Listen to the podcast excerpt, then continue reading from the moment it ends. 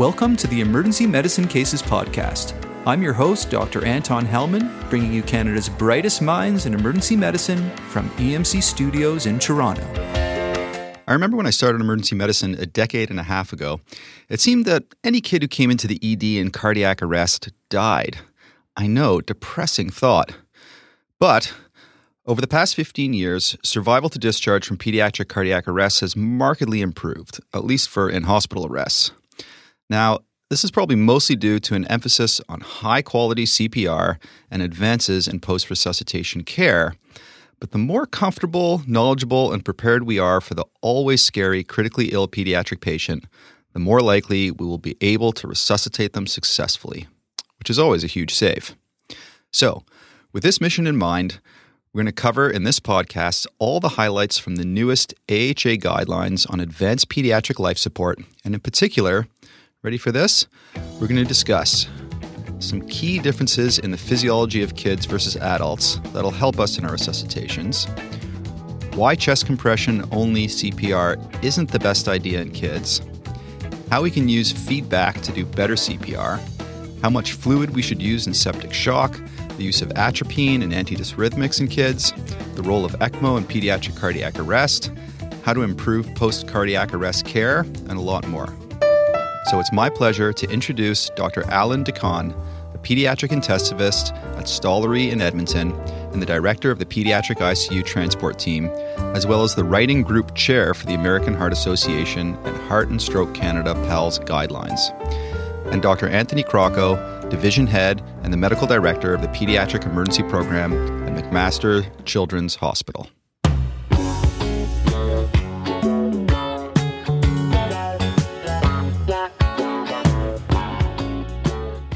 A three year old boy presents to your ED triage dyspneic, febrile, lethargic, and mottled.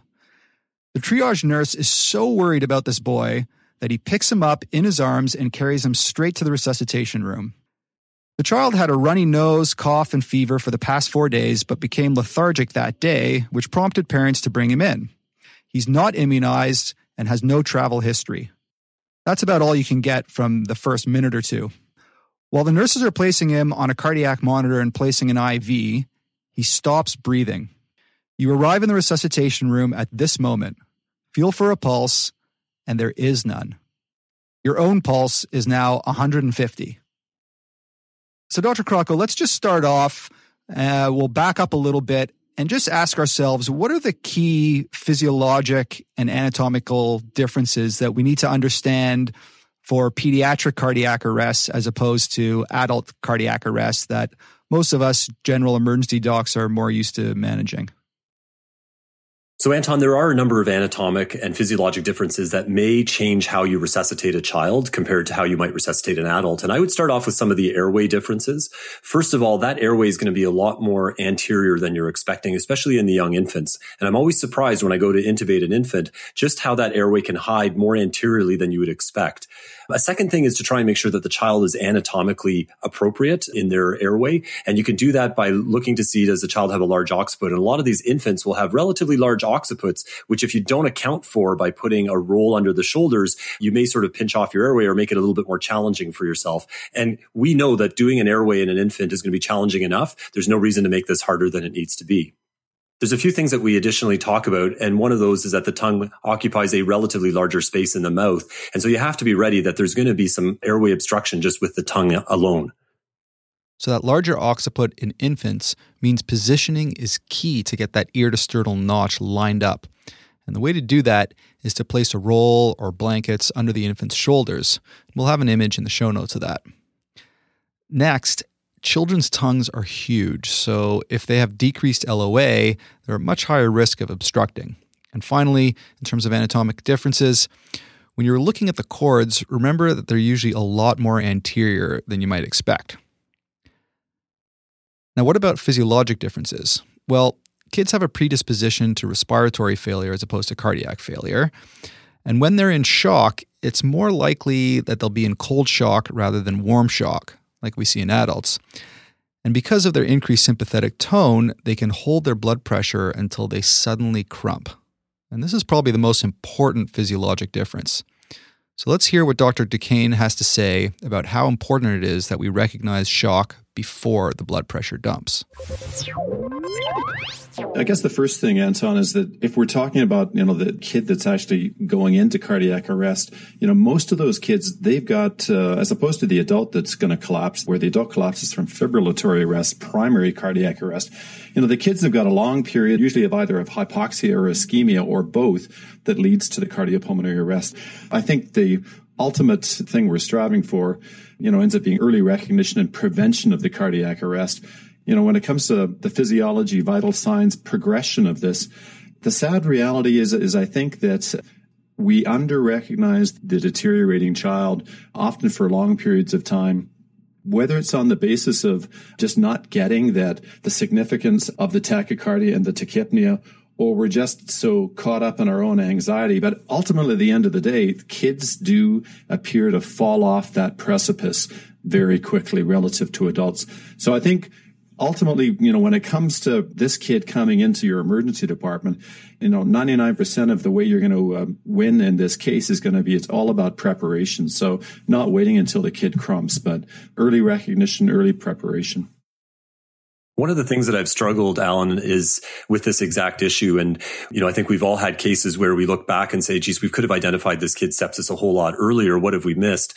And there's no great 100% sensitive screening tool for pediatric sepsis. And there's a number of screening instruments that can be used, but none of them are 100% sensitive.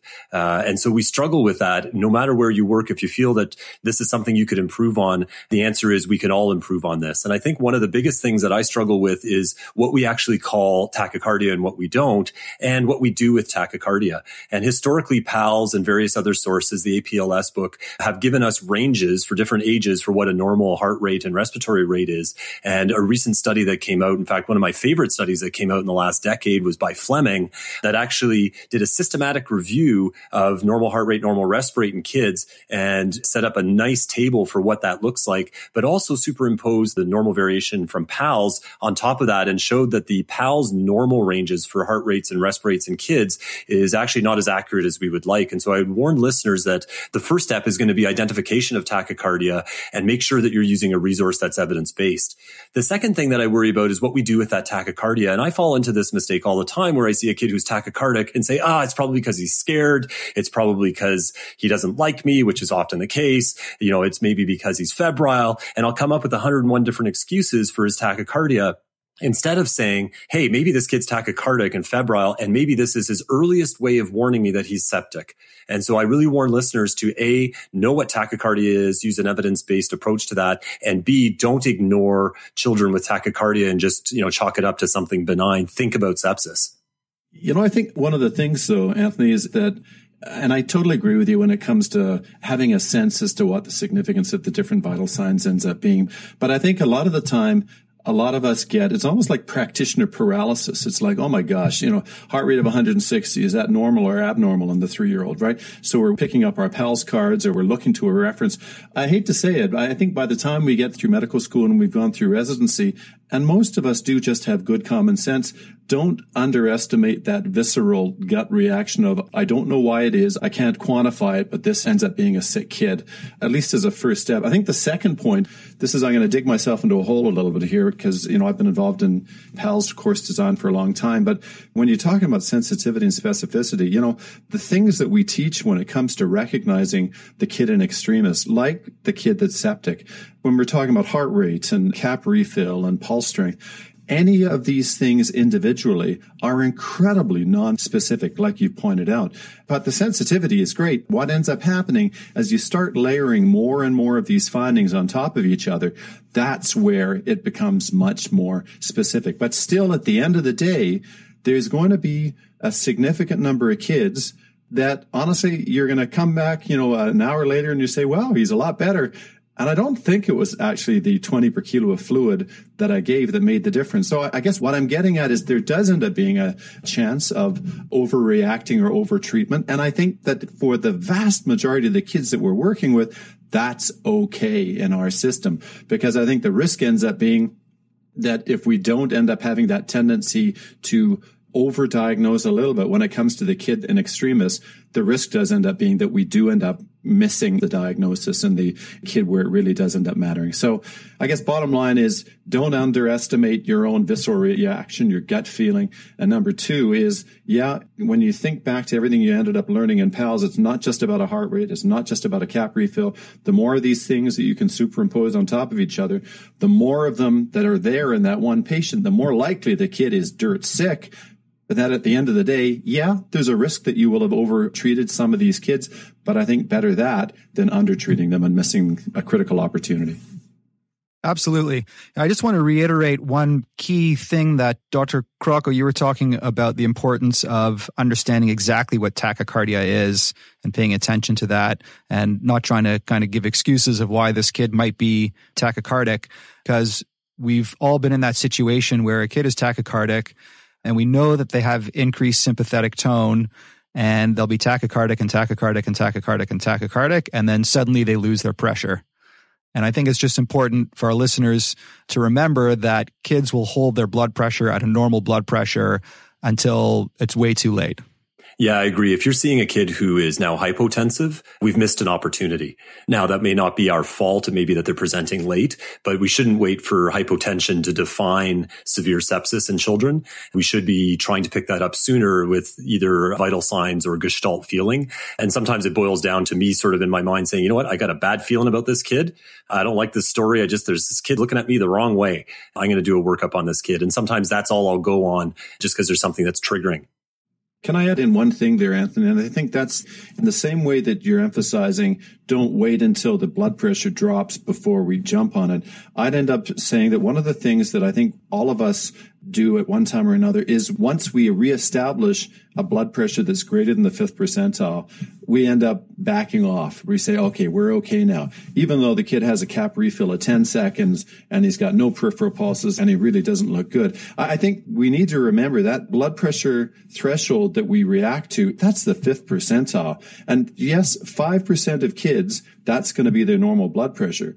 But even in the 5% of kids that it is their normal blood pressure, that's not going to be what their blood pressure is when Dr. Crocco is standing with a 12 gauge IV over them waiting to stick it into them. So I think, yes, don't wait to react until you've got hypotension. But then when you reestablish a pressure over the fifth percentile, recognize that those kids, a lot of them are still in shock and they still need ongoing resuscitation. Great, great point. Great nuance there. So we've got this kid in our resuscitation room. He's gone into a VFib arrest. You reach for the defibrillator, and for the life of you, you just can't remember the initial dose for defibrillation in kids because you haven't defibrillated a kid ever. And you took the PALS course, let's say five years ago, and you're in your community hospital. This has happened to me before. Can you just remind our listeners what the initial defib dose is in kids? So whether you've got monophasic or biphasic energy that you're going to be delivering, it's good to start with either two to four joules per kilo. And I always think of starting with two joules per kilo and then going from there. The one thing that is that I think we don't tend to do that much in pediatrics, but the guidelines do say it's okay is that, you know, escalating the doses beyond four joules per kilo with multiple doses is maybe a reasonable thing to do.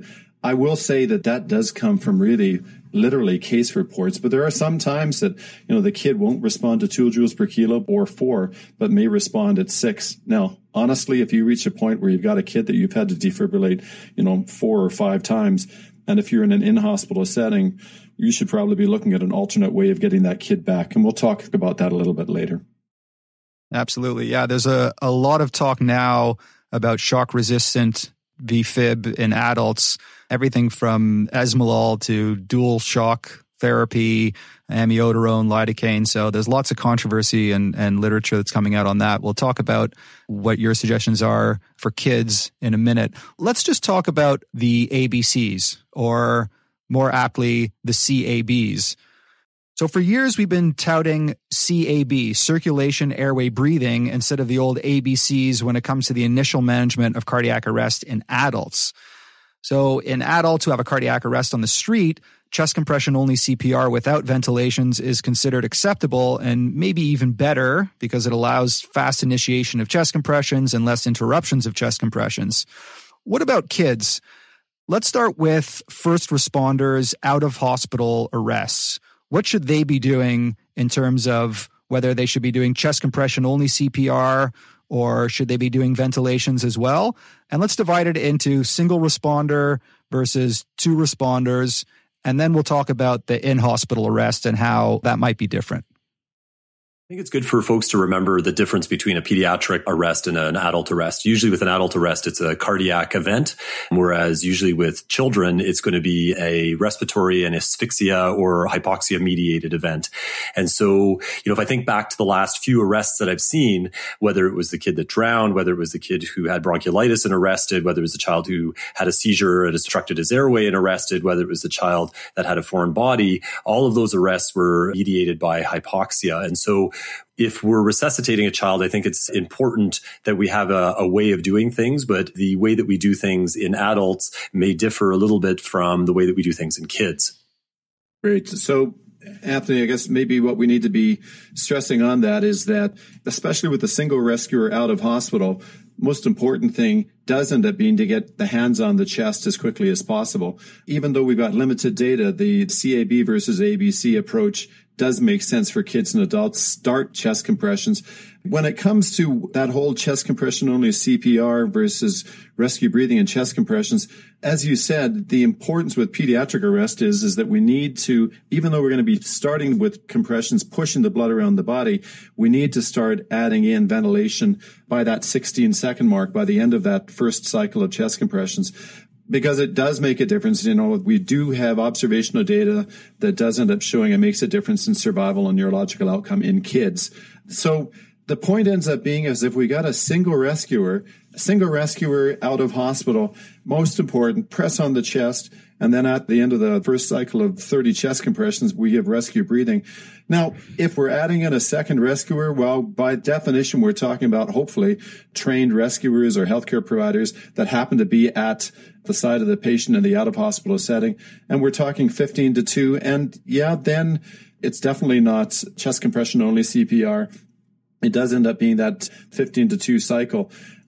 It becomes a very arbitrary distinction of where we start, what we start with in the in hospital setting, because in the in hospital setting, we've got multiple rescuers responding simultaneously. So I think that you know, starting compressions as soon as they've determined that you've got a lifeless patient or a pulseless patient makes perfect sense. But at the same time that that person's starting compressions, one of your colleagues is actually putting, you know, 100% on the patient's face and is literally ready to give that rescue breath at the 16 second mark. So it almost CAB versus ABC in the in-hospital setting, well, it's arbitrary. We're doing these things almost simultaneously. But ultimately, the theme with both of these ends up being providing ventilation and oxygenation relatively early. Probably it is more important than what we see in an adult cardiac arrest for out of hospital. So we do need to make sure that we introduce it in a timely fashion. So, talking about chest compressions and how important they are to get that blood circulated, Let's talk more specifically about the components of high quality CPR. Dr. Crocco, what is good high quality CPR?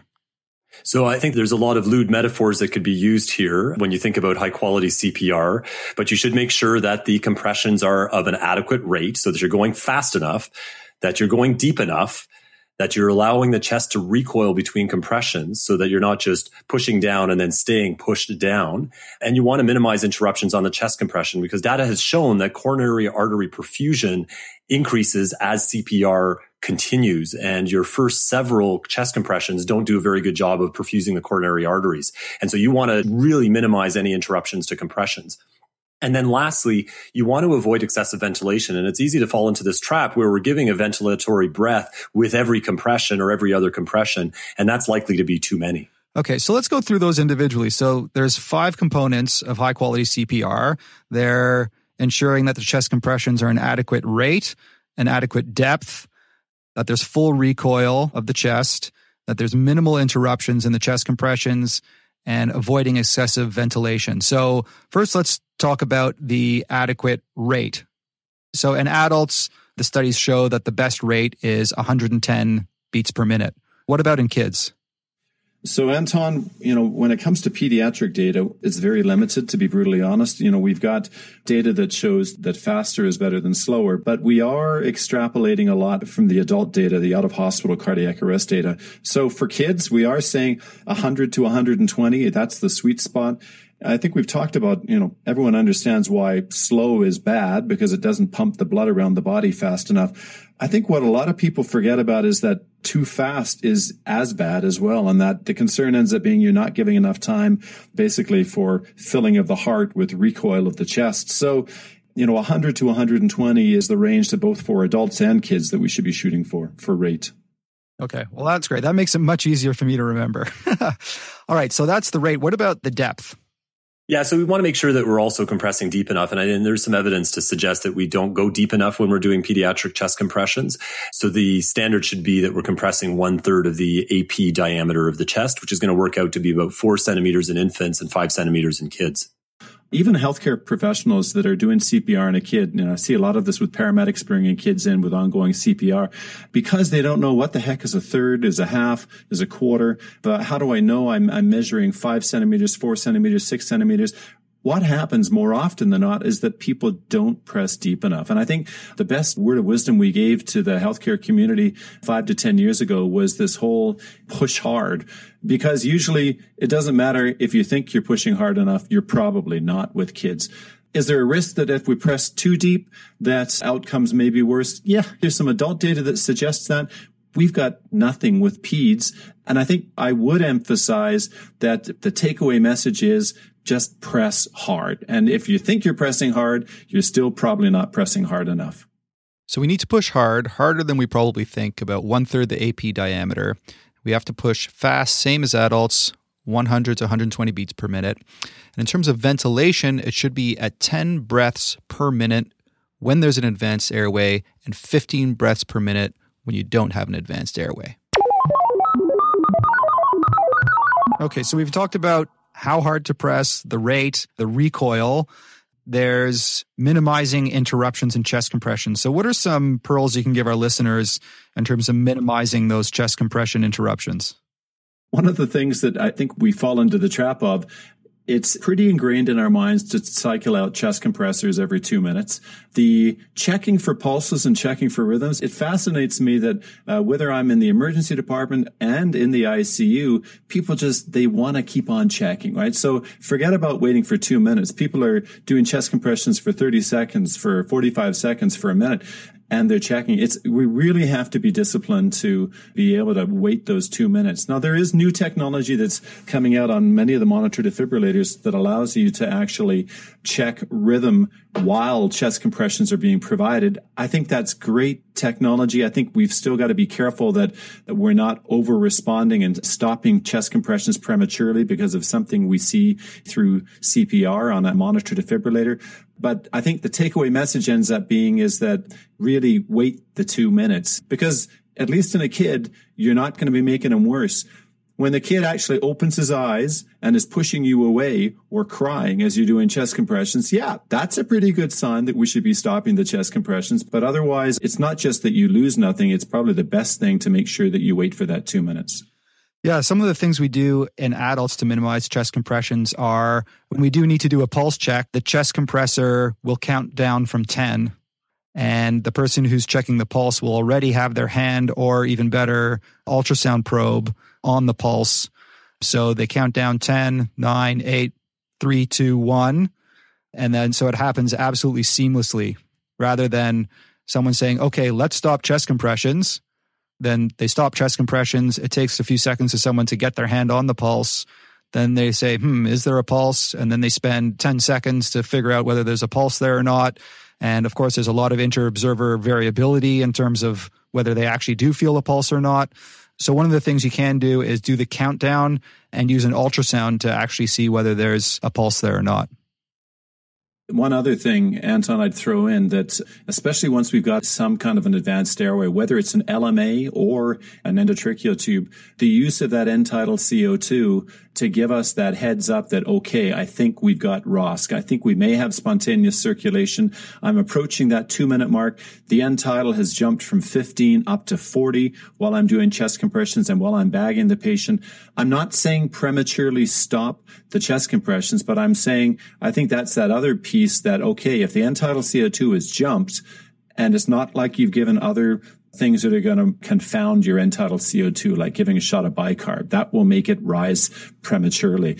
But otherwise, if your tidal CO2 is jumping, and you're at that minute and a half mark of your two minute cycle, sure that you're, you as the code leader is saying to the person that's going to be doing the pulse check, okay, it looks like we've got ROSC, probably got a pulse, get ready.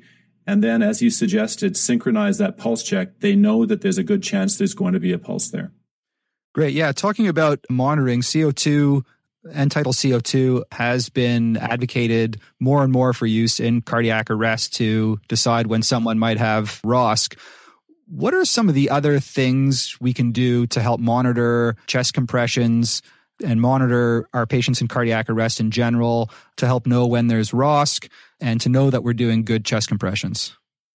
You know, we've talked a little bit about tidal CO2 and, and striving that when we're pressing on the chest, we're actually trying to, to see that CO2 hitting at least 10 to 15 as a marker of good pulmonary blood flow as a part of cardiac output because that's why we monitor it during CPR. It's telling us how effectively we're pushing blood into the lungs. And we're saying that that's going to be the same as pushing blood out into the body. Don't have great pediatric data. We've got some adult data. We're still teaching the same thing. Push for greater than 10 to 15, whether it's from through an LMA or through an endotracheal tube. The CPR metrics, when it comes to the ability to be able to say, okay, am I pushing hard enough, fast enough, recoil, all of these things, these are now, a lot of this stuff is actually getting integrated into the monitor defibrillator technology that we're using at the bedside. Many of the monitors, unfortunately, the lower limit ends up being eight years of age, but increasingly there are companies that are actually rolling out the technology, even down to where we can use it in neonates, where there are pads that are put onto the kid during CPR that are going to be checking for rhythm, but those same pads have accelerometers built into them that actually are measuring how fast and how deep the chest compressions are. So ultimately what's going to happen is as opposed to saying, geez, am I pressing deep enough? What's going to happen is that monitor going to sense that you are reaching that threshold depth. And if you're not, it's going to talk back to you, like it or not, and it's going to say, press harder. Or it's going to sense that you're not pressing fast enough, and it's going to say, press faster. This technology is, is increasingly moving into our world to help guide to tell us that we're providing high quality CPR. One last plug I'm going to give is we try and do everything as code leaders. We're trying to run an ALS resuscitation, the BLS resuscitation. One of the things I'm increasingly doing is I'm actually handing over that BLS piece, which is so important, whether it's one of my medical colleagues or nursing colleagues, and they become the BLS coach. And basically, while I'm focusing on where I am in the algorithm, what's the next drug, they're actually monitoring chest compression rate, depth, recoil, ventilation rate. And they're actually providing feedback, not just to me, but they're telling the compressors and the ventilators whether or not they're doing their job the right way. So that's a cheap alternative for a, an expensive monitor defibrillator. I think we need to recognize that we may have limitations as a code leader of us being able to do it all by ourselves. A monitor defibrillator is an alternative, but you don't have to have the monitor defibrillator. All you have to do is also hand over some of that monitoring to one of your um, code team members. I love that idea of having a dedicated team member just monitoring for good CPR, correct ventilations, and giving feedback, giving live feedback. I mean, that's something that people can do tomorrow, even if they don't have the fancy technology.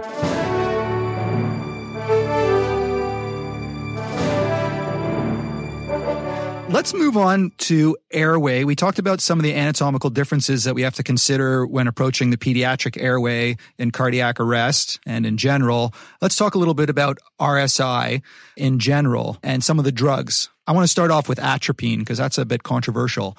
Now, we've all seen kids get intubated and suddenly brady out, presumably from a vagal response. So it would make sense to pre-treat with atropine before you intubate. And the new guidelines are kind of really wishy washy on whether or not we should be using atropine for pretreatment in RSI in kids. Can you guys just go over for our listeners what the guidelines say about atropine and what your kind of practical clinical bottom line is when it comes to using atropine for pretreatment of RSI in kids? You know, it's, it's fascinating because Unfortunately, most of the data that historically we've had as to whether or not we should be giving atropine to kids as part of an intubation medication combination was coming out of the operating room and it was elective pediatric intubations. Needless to say, with all due respect, anesthesiologists don't intubate the sickest kids in our community. It's done by emergency medicine physicians and intensivists. And I think we've got to be careful when it comes to how that data is extrapolated. So what happens is, is that even though we've had guidelines from whether they're PALS guidelines or ACEP guidelines that have talked about whether we should or shouldn't be using atropine, this last guidelines release we ended up finally having some pediatric data, which was from not operating room. It was actually from intubations of critically ill infants and kids in, in Europe. And it was observational data. It wasn't an RCT, but it was looking at the use of atropine versus no atropine. So the takeaway message out of this is that because it's observational data, and here's Anthony saying, yeah, you're being wishy-washy again. The observational data ended up suggesting that there is actually benefit to us using atropine for at least the intubation of critically ill kids. But because it's not strong, high level evidence, we didn't feel that we could really stir things up and derail the ACEP guidelines or other guidelines, which had very much pushed away from routine atropine for intubation. So bottom line is the PALS guidelines have ended up saying, yeah, if you know you're going to be giving drugs that are going to be associated with bradycardia, and you know what? That includes drugs like fentanyl, succinylcholine, then it's reasonable to give some atropine upfront. Otherwise, it may be reasonable to just have it drawn up and ready to give if you run into bradycardia. I will say that a major guidelines organization that's also going to be issuing septic shock guidelines for kids may end up interpreting that same data in a very different way. And unfortunately, we're going to be left with some confusion in the resuscitation community as to, okay, guys, you got two different guidelines organizations potentially saying two different things. But for now, PALS guidelines are saying if you think the patient's going to be having a high risk of bradycardia, yes, it's okay to give it, but you don't have to routinely give it. At least I think be aware that smaller kids are at greater risk of bradycardia. Have it drawn up and ready to give. If you think there's a high risk nature in some kids based on the drugs you're going to give, by all means, give it up front.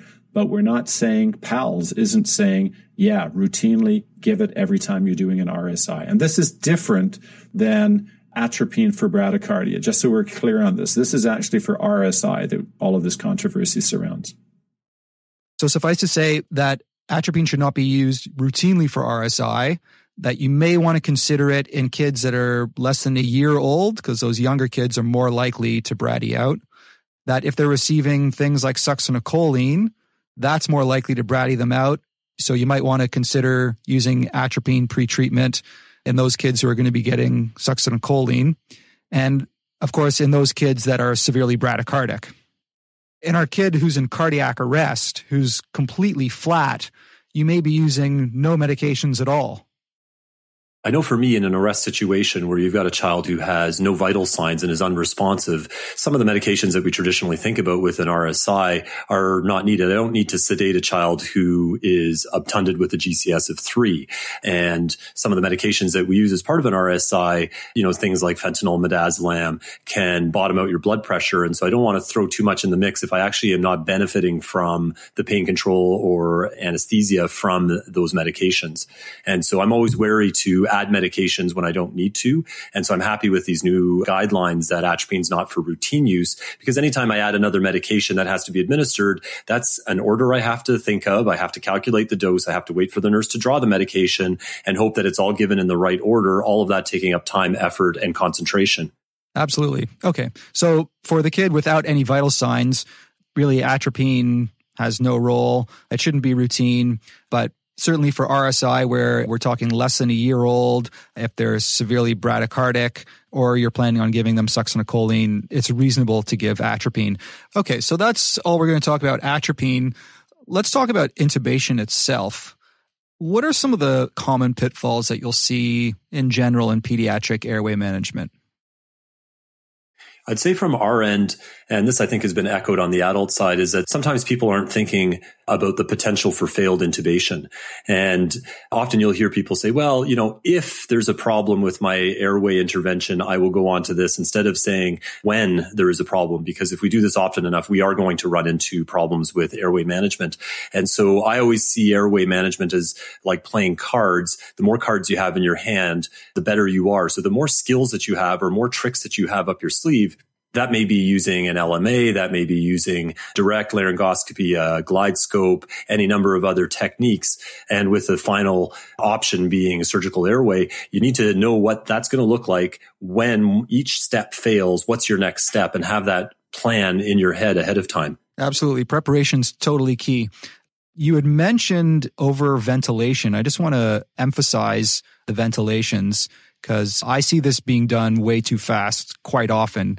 Dr. Crocco, can you just review for us what ventilations we should be shooting for and what the problem is with overventilating? I'm always worried that when I intubate, it's so easy for me to overventilate. And if I overventilate and I blow off truckloads of CO2, I'm now starting to mess up some of the acid base balance in the body. And these are kids who are already pretty brittle physiologically. I don't know if you've seen this, you know, Allan, either in the emerge when you come down or the ICU with your patients. Yeah. And in, you know, it's interesting because I think the whole issue of what inadvertent hyperventilation does to your hemodynamics, it came originally out of some adult out of hospital arrest data. But now we realize it's not just with arrested patients. Like in arrested patients, inadvertent hyperventilation, basically you get stacking of breaths, you get an increase in intrathoracic pressure so that there's no blood coming to the heart that when you're doing CPR, you can then press out to the body. So we've known that for a while with cardiac arrest, but even in low cardiac output states, the heart's still pumping, but we're in shock. If you actually look and see what happens to your cardiac output as you inadvertently start bagging faster tidal volumes, your pulse pressure, your cardiac output gets worse. And it's the same basic mechanism. It's that you're reducing the ability of blood to passively return to the heart because you're creating a higher intrathoracic pressure. So bottom line is, yeah, I think we've talked about the importance of not hyperventilating during CPR, but I think we need to remember that in shock, especially, it's not just blowing down the CO2 and the effect that that ends up having on, on cerebral perfusion because of, you know, vasoconstriction inside the brain. This is also just about blood flow and about cardiac output in shock states and cerebral blood flow just because of the effect on filling of the heart in shock states. Absolutely. So the bottom line there is we're talking ventilations once every six seconds. That's 10 breaths per minute. So really you have to count those six seconds.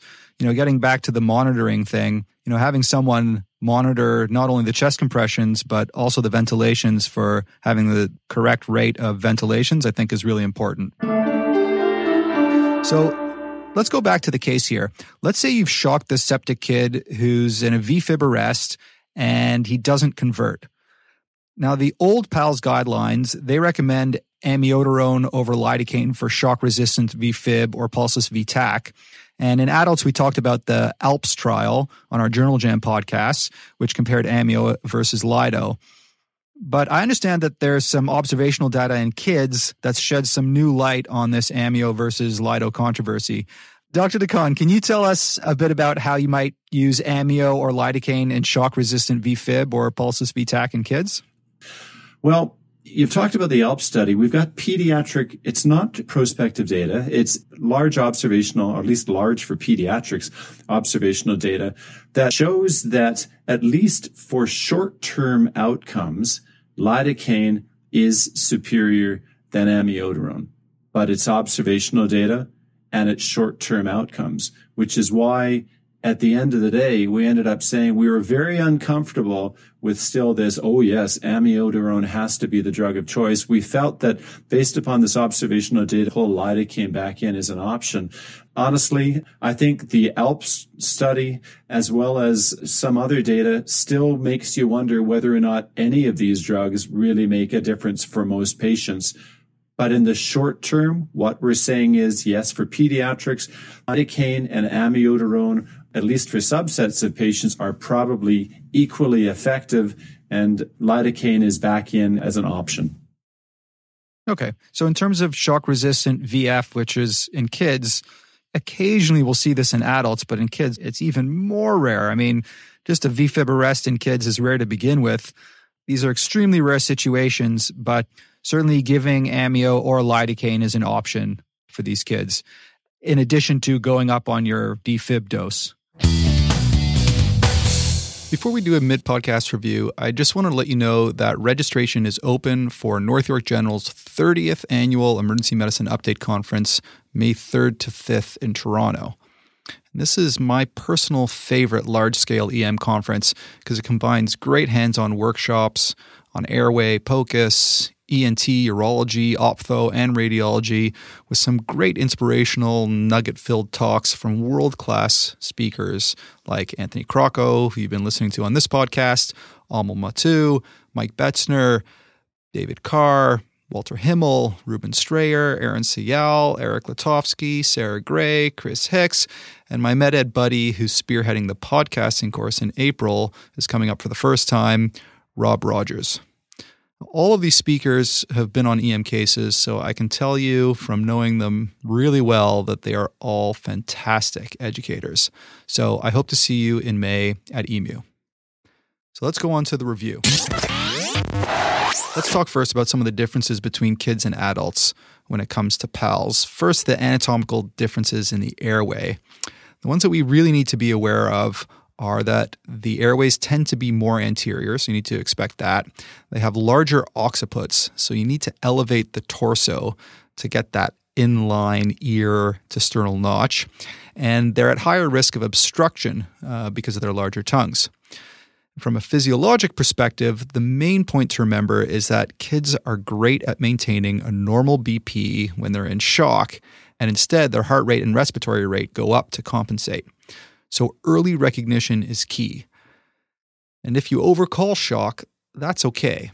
Be conservative when it comes to identifying shock. If you think it might be shock, but you aren't sure, start resuscitating on spec. If you do recognize shock too late when the BP is in the boots and you bolus them up, remember that just because you've normalized the BP with your resuscitation doesn't mean you're done. If the patient's heart rate and respiratory rate are still up, they're probably still in shock and ongoing resuscitation is required. Now, pediatric arrests are usually respiratory, so chest compression only CPR in the field is not advisable in kids as it is in adults. You need to be starting breaths by the end of the first cycle of chest compressions at the 16 second mark.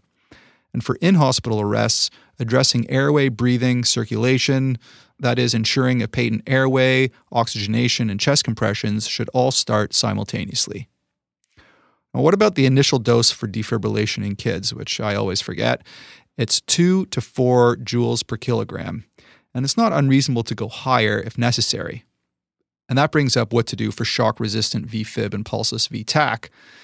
Well, for these, you do have the choice of amio or lidocaine, remember that there's some observational data that shows for ROSC, lidocaine might be better than amio, but neither has ever been shown to increase the rate of survival to hospital discharge in kids. Now, we all know how important CPR is. What are the five components of good CPR? Well, first, there's adequate rate, which is the same as adults 100 to 120, and adequate depth, which is one third the AP diameter, and that's four centimeters in infants and five centimeters in older kids. And remember, we tend not to push hard enough. So if you don't have feedback monitoring, err on the side of pushing harder. And the last three components of good CPR are allowing for full recoil, minimal interruptions, and avoiding excessive ventilation. So, some tips on minimizing interruptions are the following. Before a pause in chest compressions, ensure three things. One, have a hand or POCUS on the pulse. Two, count down from 10 before the pause. And three, pre charge the defibrillator before the pause. Now, when it comes to the five key components of good CPR, the last one is avoiding excessive ventilation. And remember that you need to count to six between each ventilation in the intubated patient. Overventilation decreases cardiac output and cerebral blood flow and worsens acidemia. So slow down your ventilations. We all tend to go too fast. Now, if you can assign a person to give feedback to the ventilator and the chest compressor, that's great. Or if you have an electronic feedback system, that's even better. One adjunct to assessing the quality of CPR is end tidal CO2. So if the end tidal CO2 is 10 to 15, that's a good indication that CPR is adequate. And if it jumps to 40 or more, that's consistent with ROSC. Now, when it comes to pre treatment drugs for RSI in critically ill children, atropine is controversial. The dose is 0.02 milligrams per kilogram, three to five minutes prior to giving your sedative and paralytic drugs for RSI, but it should not be given routinely. You can consider it in bradycardic kids, those under one year of age who tend to brady out more, and for those receiving drugs that can cause bradycardia, like succinylcholine, for example. Next, we're going to talk about fluids in septic shock.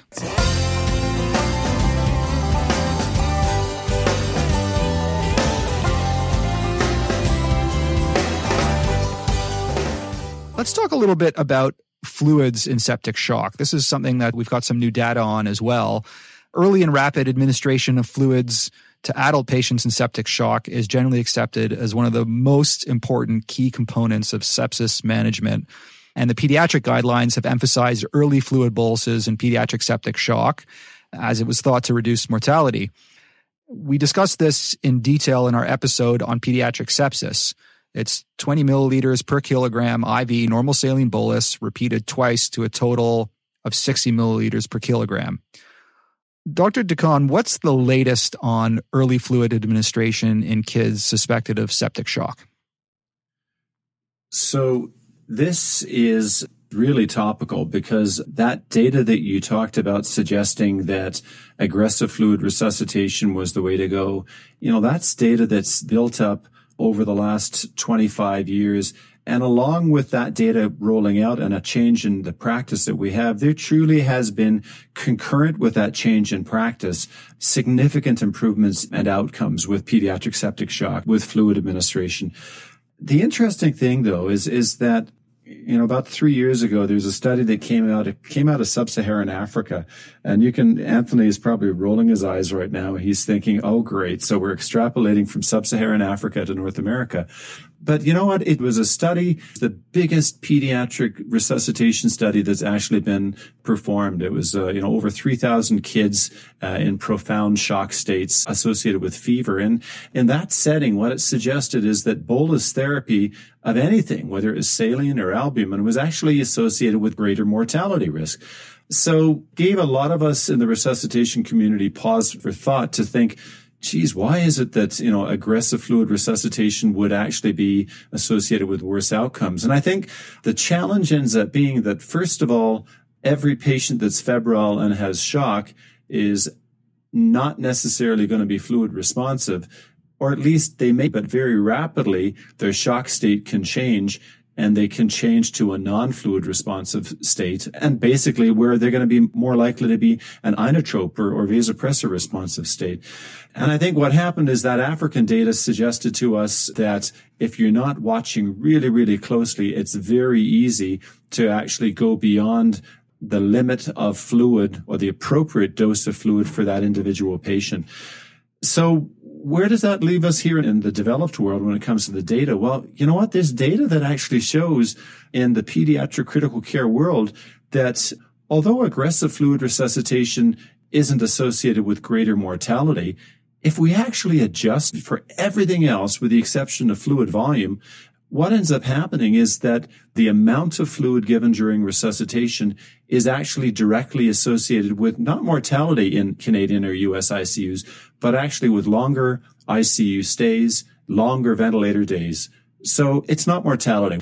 But there are other aspects of morbidity that I think we're aware of now that potentially for some kids, if we go beyond that fluid resuscitation threshold, that we're going to put them at risk of. Now, Anton, I'll say the one thing that we don't want to do is we've made so many gains in the last 30 years with outcomes in North America with giving aggressive fluid. I don't want to throw the baby out with the bathwater and say, go back to what we're doing in the 80s and just give little mini aliquots of fluid and under resuscitate kids. But I think what we need to do is we need to make sure that as we're pushing those boluses, we're listening to the chest for crepitations in terms of liver span. Frequent reassessments need to be done because I think there are going to be patients that even in our setting, if we're overly aggressive and if we don't pick up on those changes, we're going to be putting them at risk of morbidity. I'm happy to echo what you've said there, Allan. And if I think back to some of the original studies, and I'm thinking of Carcillo's original study, small observational uh, study that gave us the message 25 years ago that we really should be aiming for 60 cc's per kilo in that first hour of septic uh, resuscitation. And some of those kids received more than 100 cc's per kilo in that first hour. I've held on to that paradigm that we really have to make sure we fill that tank and aggressively fill that tank.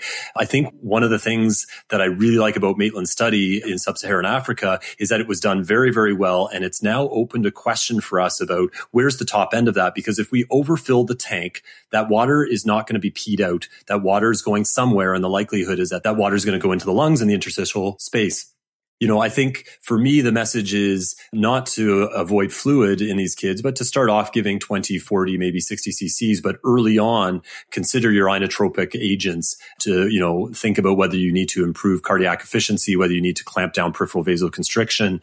And it's to the point now where we've had a trial here in Hamilton, a pilot study, and I think it's going to be moved to a multi-center trial through PERC, our National Pediatric Emergency Research of Canada group, uh, looking at early aggressive fluid versus early fluid with early inotropic agents. And I think the way that we're going to go with this and where we'll probably end up landing is fill the tank, but don't overfill the tank. And early on, think about things like epinephrine. Yeah, there's definitely a trend in adult practice with septic shock to start vasopressors early. I know that generally in Australia, for example, their practice is after one, maybe two liters of fluid, they're already starting vasopressors. So who knows? Maybe in 10 years, we'll have some data showing that we should just be giving 20 cc's per kilogram and immediately starting vasopressors. But we'll see. I'm, I'm looking forward to seeing that data being validated.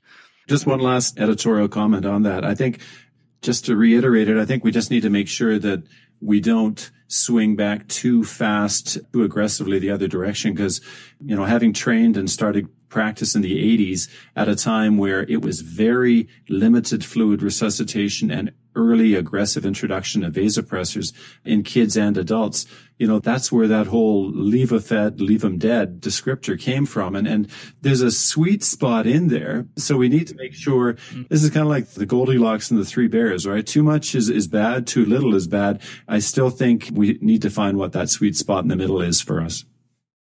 Absolutely. Okay. So, I mean, that brings to the front the point that we should really be monitoring our kids very carefully. And every time we give fluid, we should be checking what their response is to the fluid.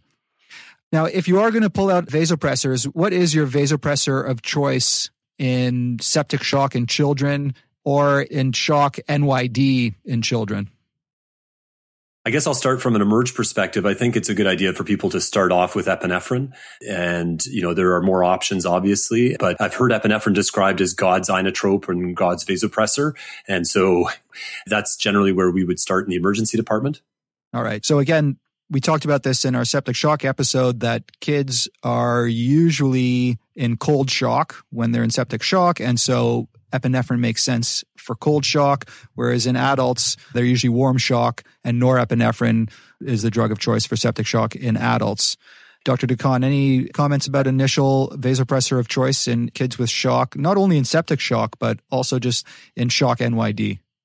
I will also end up saying though, there's a learning curve that a lot of us are going to have to go through because we've got built into us so much the whole role of dopamine and dobutamine and a lot of these drugs that, that honestly come with a whole set of baggage as well that we probably need to be reteaching ourselves that that whole keep it simple stupid epinephrine makes the most sense. So, and those rare times, especially in older kids where we do get true vasodilatory shock, yeah, norepinephrine does make sense. But most of the kids, as you pointed out, they're going to be cold shock. It's going to be epinephrine that's the best inotrope to start with.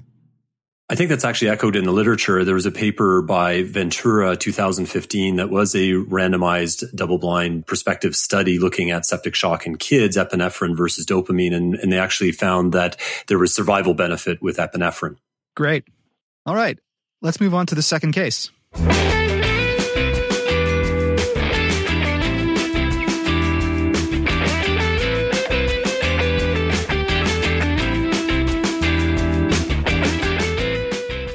Case number two. A four year old fully immunized girl presents to your ED with 24 hours of increasing irritability, lethargy, fever, and rapid breathing. On exam, she appears diaphoretic and in severe respiratory distress with a prolonged cap refill. She has extreme tachycardia and dyspnea, but a normal blood pressure, with an oxygen saturation of 89% on room air. Her temp is 39. You call for 20 cc's per kilogram normal saline bolus and ceftriaxone for presumed sepsis. As you're sorting out the imaging, you notice her respiratory rate increasing and her oxygen saturation dropping. Your resident, who's doing a head to toe exam, noticed an enormous liver. You stop the fluids, pull out the ultrasound, place the probe on her lungs, and you find B lines. So, Dr. Crocco, what are you thinking in terms of the most likely diagnosis now in this patient, and how will you manage the situation? So, you know, Anton, this is a clear case of things going not the way that I planned. And this happens often in the emergency department setting where you make a diagnosis, you start a therapeutic algorithm and things aren't going the way that you planned, which for me, as I'm walking down that path, I always think either I've made the right diagnosis and I'm doing the right thing, just not enough of it, or there's something else going on that I haven't quite identified and I'm doing the wrong thing. And I think likely in this case, that's what we're dealing with and that there may be an element of sepsis here, but likely there's an element of cardiac failure, uh, likely mediated by myocarditis or some sort of internal cardiac issue. Yeah, myocarditis is one of those things that scares the bejesus out of me because it's a very difficult diagnosis to make, but it's one of those things that we always have to remember, especially in kids, because it's apparently one of the more common causes of cardiac arrest in children. Yeah, 100%. These kids actually scare me a lot too. So if you're a bit nervous about myocarditis in kids, welcome to the group. That's pretty much everybody. All right. So we've got this patient who now seems like they're in congestive heart failure and they're septic. Let's continue with the case. So, despite your best efforts, this child ends up deteriorating, gets intubated, and now is hypotensive with frothing at the tube. You put in a call to your pediatric intensivist, you suction the tube, you call for epinephrine, but your patient still ends up going into a PEA arrest. You go through your usual PALS algorithm, and your astute resident asks you, do you think there is any role for ECMO in this patient? So, Dr. de Caen, what is the role for ECMO in pediatric cardiac arrest? So, probably the first thing I do is I ask the resident to leave the room because he's coming up with way too many ideas.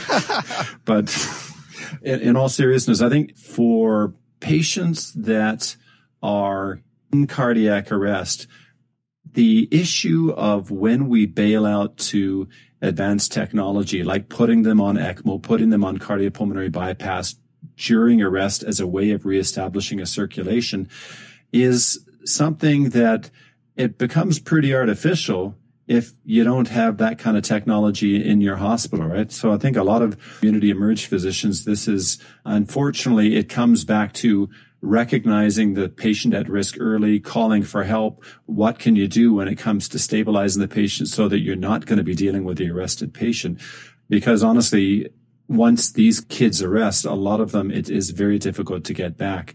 Now, if I started a code I don't have a pulse. I don't have a perfusing rhythm within five minutes. And that's happening in our ICU, on our floors, or in our pediatric emergency department. Basically, it automatically prompts the question in our minds, is this patient a patient that is to be putting on ECMO during resuscitation? Now, why isn't every patient appropriate? Well, you know, because it ends up being that, you know, the patient with a prolonged out of hospital cardiac arrest, at least the kids, we're going to say that technology isn't going to prevent the long pre-hospital arrest and the damage that goes along with that. But the rest in the emergency department with technology rapidly accessible, have a plan in place a pre-discussed plan where you and your colleagues know that by not at 30 minutes, not at one hour into the resuscitation, but at a relatively early point in time, you're activating your local system. It does take time to bring in the people and the technology. So I guess that's the first thing is thinking of it. Do I have the technology and a program that is going to be able to help me in this kind of a situation and think of it early? Okay. So first point is if you do have ECMO, call early. So basically, any pediatric arrest that comes in, you should probably be calling right off the bat, you know, saying we might need ECMO for this patient. And then, like you say, five minutes in, make the call for sure if you've got the capability. So, what would the specific indications be for ECMO, just to give our listeners a general idea? I think one of the most difficult things ends up being to identify whether or not this patient is or is not the right kind of candidate to put on ECMO during arrest. So as in this kind of an example, Anton, you know, the previously well kid with myocarditis that has a, let's say a primary dysrhythmic arrest or a witnessed arrest in your emergency department, if you can move quickly, this would be the right patient. And I'll tell you that with this kind of technology as a CPR tool, what we're seeing is just in terms of survival outcomes, where generally you've got kids with prolonged resuscitations in emergency departments where when you're past the 40 minute mark, you're dealing with very, very small likelihood of functional survival. With ECMO, you're talking with that same duration of CPR, 50% of kids leaving the hospital alive. So I think if you choose the right patients and you have the discussion early and you've got the access to the technology in the program, think of it early, have the discussion with your ICU colleague, and then you can mobilize your program quickly. Yeah, so I work in a center that has pediatric ICU or a tertiary care pediatric emergency department, but we don't have pediatric ECMO. And so, you know, if I think about where pediatric specific ECMO is available, my guess is that there's probably three, four, maybe five centers in Canada where this can be done. And so I think for the vast majority of emergency physicians, even those of us working at centers that are non-cardiac pediatric, uh, emerge and pediatric hospitals, we have to be a little bit careful because this is very much a quaternary resource that's available at only a couple of different centers. And so the lesson for me with all of this is if I have a kid that has myocarditis is early identification that this is not your standard septic child, which in of itself is hard to identify, but myocarditis even more so. And early consultation with our local PICU for early consideration of this child needing to go to a PICU that has ECMO capacity because the management of this is going to be supportive care. And the potential is that these children will deteriorate to a point where their cardiac output becomes insufficient. And so I don't want that kid sitting in my emergency department deteriorating. I'm not sure that a non-cardiac ICU is the best place. Potentially you want this kid moved to somewhere that has a cardiac ICU. And so I think early identification and early consultation is the answer here. If I wait until this child arrests before I start asking those questions, there's no chance that they're going to get to an ECMO circuit before they're dead.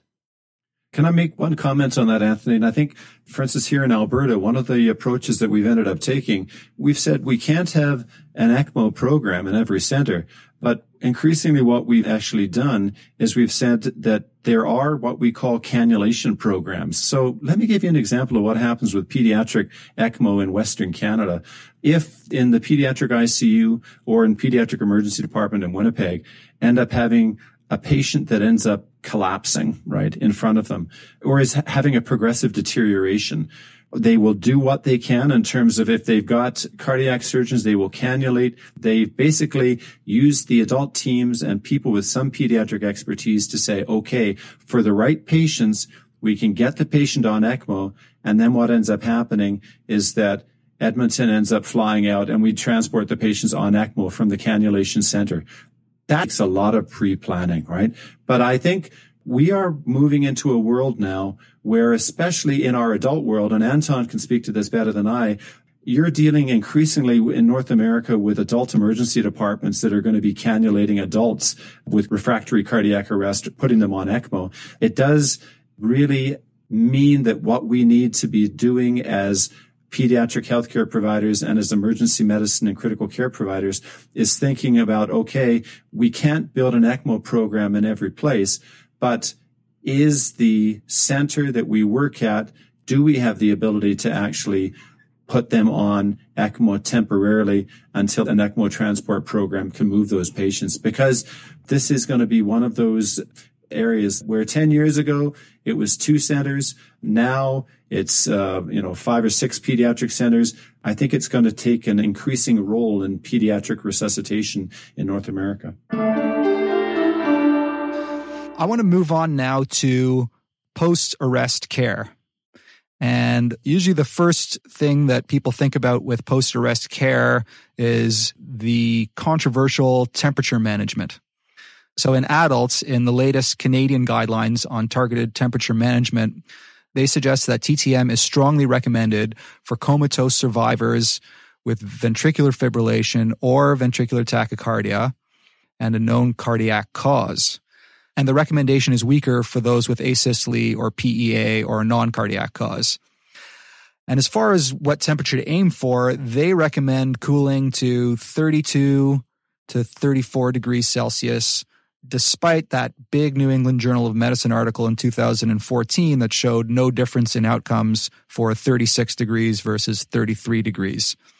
So, Dr. de Caen, what do we need to know about targeted temperature management in pediatric arrests? So I think there's a lot in common between the limited pediatric data and the adult data. I think there's a common thread that comes through from these studies, and it really suggests that when it comes to hypothermia or normothermia. So whether it's 36 to 37 compared to 32 to 34, we really don't have enough evidence to suggest that one is the other. Now, the pediatric data that we've got is out of hospital cardiac arrest data, and that was good data. The takeaway message ends up being at least don't let your patient become febrile. Fever ends up being the worst thing for an injured brain. So that's the bottom line for out of hospital cardiac arrest.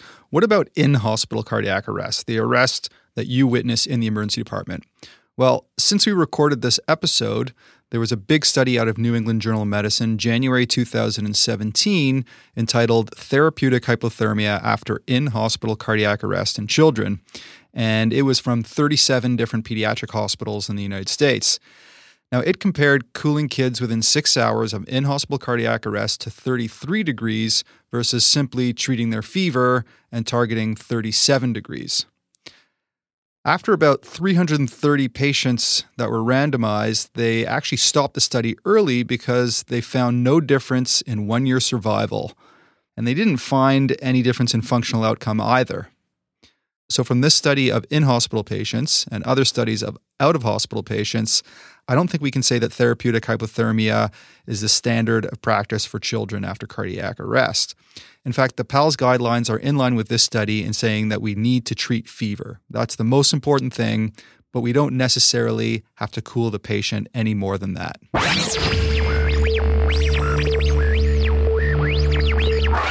Most of the kids that we see that arrest in the emergency department are going to be septic. Most of them will have a fever. So I'm just thinking practically here. Let's say uh, you've got a septic kid who's arrested. You do all your usual resuscitation. How are you going to get that fever down to you know normothermia, if not hypothermia? What steps are you going to take before the patient goes up to your unit to start the process? So, Anton, a lot of these kids that initially come in febrile with their septic shock can become normothermic or even hypothermic during the resuscitation. And if you think about what we're doing, we're often exposing these children and doing CPR and giving them 20, 40, 60 plus cc's of normal saline or isotonic fluid that's not warmed, it's cool. And so a lot of these kids during the resuscitation will actually drop their temperature and can become hypothermic.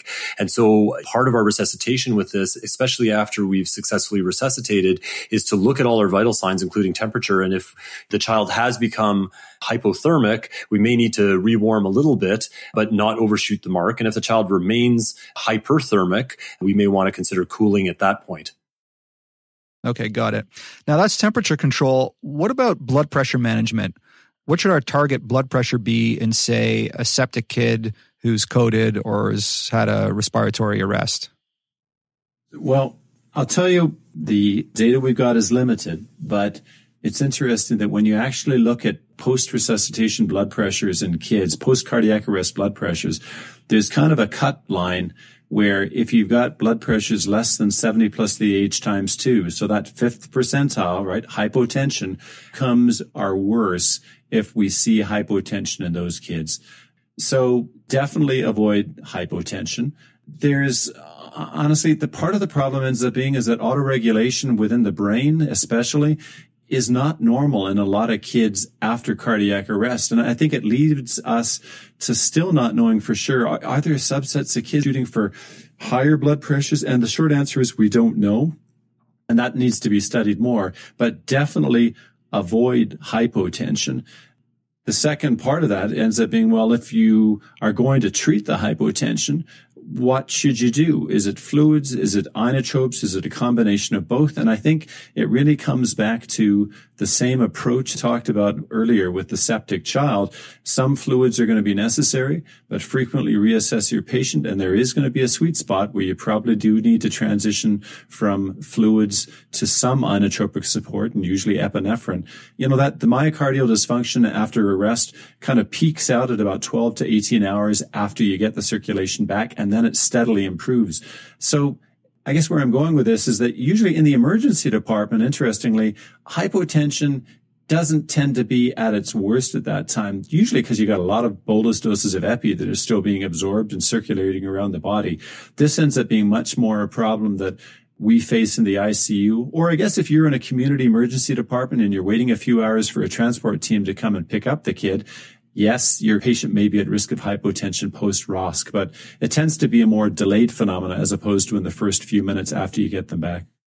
Good to know. Great. So that's temperature management and blood pressure management. What about sedation and analgesia? You know, in adults, most of us will start with fentanyl for analgesia, and then we'll add midazolam for sedation if we need it, uh, with the goal of having the patient comfortable but not completely comatose, because some ICU studies have shown that with big doses of benzos and the patient being totally comatose, there's an increased risk of delirium after that. What do you recommend for immediate post arrest sedation and analgesia in kids? Well, this is going to be a it depends kind of answer. And I think it depends a lot on what's going on hemodynamically with the child and where you are physiologically with the child and also with their level of consciousness. You know, I always try and imagine what it would feel like to be intubated. And I can only imagine that it is a, uncomfortable and B, scary. And those two things combined, experiencing pain and anxiety, we know have physiologic ramifications, but so does using lots of medications. And so even though my go-to might be an opioid and a benzodiazepine, which are relatively easy to titrate, I'm always cautious that the medications that I'm using are going to have cardiovascular effects as well. And both of these are likely to dump blood pressure. And so on one hand, I'm trying to make sure the child's adequately sedated and adequately analgesed. On the other hand, I'm balancing that risk of oversedating, overanalgesing, and dealing with a child who's now hypoperfusing their brain.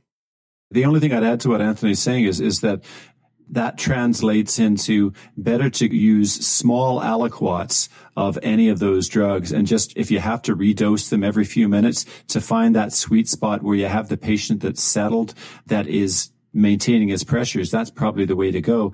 Conversely, if you got the patient that's a GCS of three or a GCS is four after resuscitation, we don't need to start those patients on opioids or benzodiazepines. You know, there are some of these kids on cardiac arrests.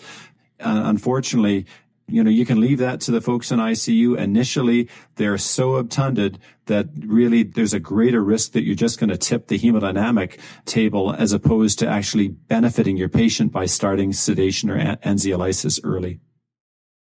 So let's say we've intubated a child and we want to transfer them out. We're certainly going to want to have that patient sedated and analgesed adequately during transport. Like you were saying, Dr. de Caen, that if the patient's completely comatose GCS of three, then this really isn't an issue. But for those kids who are, have a higher GCS post intubation, what do you recommend in terms of sedation and analgesia for those kids that we're going to transport? This really boils down to there is no better or worse choice, whether it's opioids, benzodiazepines, drugs such as ketamine, all of these drugs can be used, but they all also have a chance of hemodynamically destabilizing the patient. So that covers temperature management, blood pressure management, sedation and analgesia, and post arrest care. I just want to go all the way back to the beginning and ask how can we prevent these arrests in the first place? In other words, how can we anticipate in the ED that a kid might be going south, might be progressing towards a cardiac arrest? What are some of the early warning signs we can use? I understand there's some scores. What are some tips you can give our listeners to try and pick up really sick kids before they arrest? You know, I think with a lot of pediatric illnesses and specifically sepsis, identification is probably the hardest part of all of this. And whatever tool you're using, it's good to remember that no tool is perfect. And there's a decent sepsis screening tool that's available through the Canadian Association of Pediatric Health Centers. At the end of the day, I think if people are using their pediatric assessment triangle that's taught in the PALS course, that's going to help you with a lot of different diagnostic possibilities with kids, whether it's sepsis or something else that's critical. But going through the ABCs of that assessment triangle, the appearance, how do they look? Or do they look well or unwell, alert, unresponsive? Responsive? What is their breathing? Are they breathing quickly? Are they hypoxic? Are they working harder to breathe? And then what their circulation is, both peripherally and centrally. The pediatric assessment triangle is a really useful tool to start your assessment of whether this child is sick or not sick, remembering that there's a number of things that can cause a child to become sick, including sepsis. Right. Yeah. I mean, we see hundreds and hundreds of kids who are pretty much fine, who might have a viral illness that we know they're going to get better from even those that, you know, have a bacterial pneumonia, a lot of them aren't sick at all. You know, these are just the rare, rare patients that we need to be on the lookout for. And we just have to keep on reminding ourselves to have that same general approach to every kid we see in the emergency department to really go through those, that pediatric assessment triangle. You know, if you have any doubt, you should be looking at cap refill and skin turgor and really undressing the patient really well to look for any signs of respiratory distress and don't forget just those basic principles.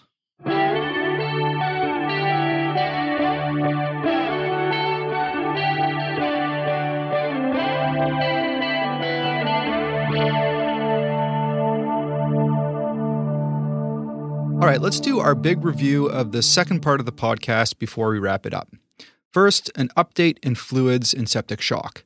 Now, traditionally, it's been suggested that children suffering from septic shock receive 20 milliliters per kilogram IV or IO bolus normal saline repeated twice to a total of 60 mils per kilogram. And that's what we talked about on our episode on pediatric sepsis and septic shock. Now, there's been two studies that have challenged the notion of early aggressive fluid therapy in pediatric septic shock. One, a large study out of Africa that showed an increased mortality with fluid boluses of normal saline or albumin, and another small study out of Canada showing longer ICU stays and longer times on a ventilator. Now, together, these studies suggest that we should carefully reassess the child for signs of fluid overload after each fluid bolus and avoid hypervolemia. The other thing to consider, perhaps, is starting epinephrine sooner than has been traditionally advocated. Now, all this being said, we also don't want to under resuscitate patients either. You need to fill the tank early in these kids, but need to frequently reassess the child's fluid status so that we don't overload them. Now, what about initial vasoactive drug of choice for pediatric septic shock? Well, based on a Brazilian RCT in 2015 out of Critical Care Medicine, the first line vasoactive medication of choice in pediatric septic shock is epinephrine, not dopamine. And it's important to realize that in this study, the epinephrine was given via a peripheral line or IO line. You don't have to wait for central line placement to give inotropes. Now, what about the timing of starting epinephrine? Well, we still need big RCTs to make it standard of care, but it looks like there's a trend towards starting epinephrine relatively early on in our resuscitation of kids in septic shock. So then we talked about the post arrest phase, post arrest care. What are the big points we have to remember in post arrest care? Well, first, avoid hypotension at all costs. Try and get that blood pressure to 70 plus age times two and keep on monitoring that heart rate because they could still be in shock despite a normal blood pressure. For sedation and analgesia, your choices are fentanyl, midazolam, or ketamine. Just be really careful to keep the hemodynamics stable with these meds. Now, when it comes to temperature management post arrest, the big take home point is to avoid fever. Cooling below 37 degrees is not mandatory. And what about ECMO? Well, even if you're working in a community hospital, consideration should be given for ECMO and cardiopulmonary bypass in some pediatric cardiac arrest patients. Now, there aren't any validated published indications for pediatric ECMO, and the decision to start ECMO post arrest should be done on a case by case basis in consultation with a pediatric intensivist. But the take home point is make the call early.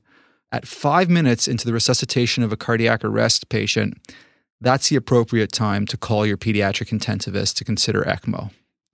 While there's very few ECMO centers in Canada, there are more and more cannulation programs where the process is started at the base hospital and the patient is transferred to an ECMO center.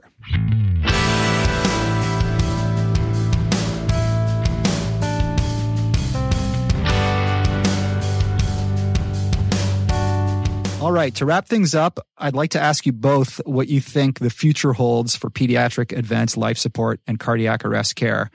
Dr. Crocco, what do you see in the future of PALS? You know what, Anton? I'm going to sound like every research paper that's ever been published in the history of humanity and say that more research is needed. I think one of the things that we struggle with is not having a lot of good quality evidence. A lot of the evidence that we're using is either generalized from adult populations or populations that may not represent the population that we're seeing in our emergency department, or they're observational or retrospective studies as our margins decrease in terms of how much we can improve care with these kids, as our survival gets better and better, we have to do larger and larger studies to show a difference. And the only way really to do that is to work together with other centers doing multi-center trials. And so organizations like PERC in Canada, PECARN in the States that work together with multiple centers to create a larger database or larger uh, studies is really going to be the way that we're going to answer some of these questions. No single center is going to be able to answer this question on their own. Collaboration. Awesome. And Dr. de Caen? I think one of the most exciting things about pediatric resuscitation science in the last 10 years is you can hear dogma crumbling, right? adrenaline. There's now increasing out of hospital cardiac arrest studies in, in adults, RCTs that are actually suggesting that for adult out of hospital cardiac arrest, that adrenaline is of no value. Now, it's not enough. It's not at the point where we're ready to change algorithms yet, but imagine a world where an out of hospital cardiac arrest for an adult, adrenaline is not on your algorithm. Imagine that. Imagine for adult in hospital arrest, a greater cumulative dose of adrenaline when you adjust for everything else is actually associated with worse outcomes. So, so some of these things, you know, what's the, is there a role for adrenaline or where is the role for adrenaline in cardiac arrest? We've already talked about amiodarone and lidocaine. You know what? Cut to the chase. Maybe it doesn't make a difference in meaningful outcomes in patients, in the vast majority of patients. We're seeing that intubation and laryngeal mask airways in cardiac arrest for adults and maybe even for children actually are not associated with improved outcomes. I think this builds on what, what Anthony was saying is I think the research that we're doing now is really challenging some of the tenets of resuscitation care that we had. So in 10 years time, basically, if you don't respond to basic CPR, you're automatically going on to ECMO.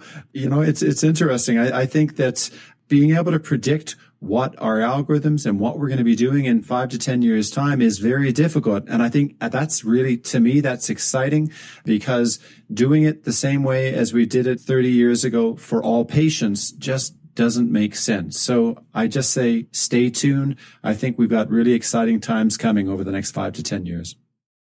All right. We'll have to get you guys back on the podcast in five years.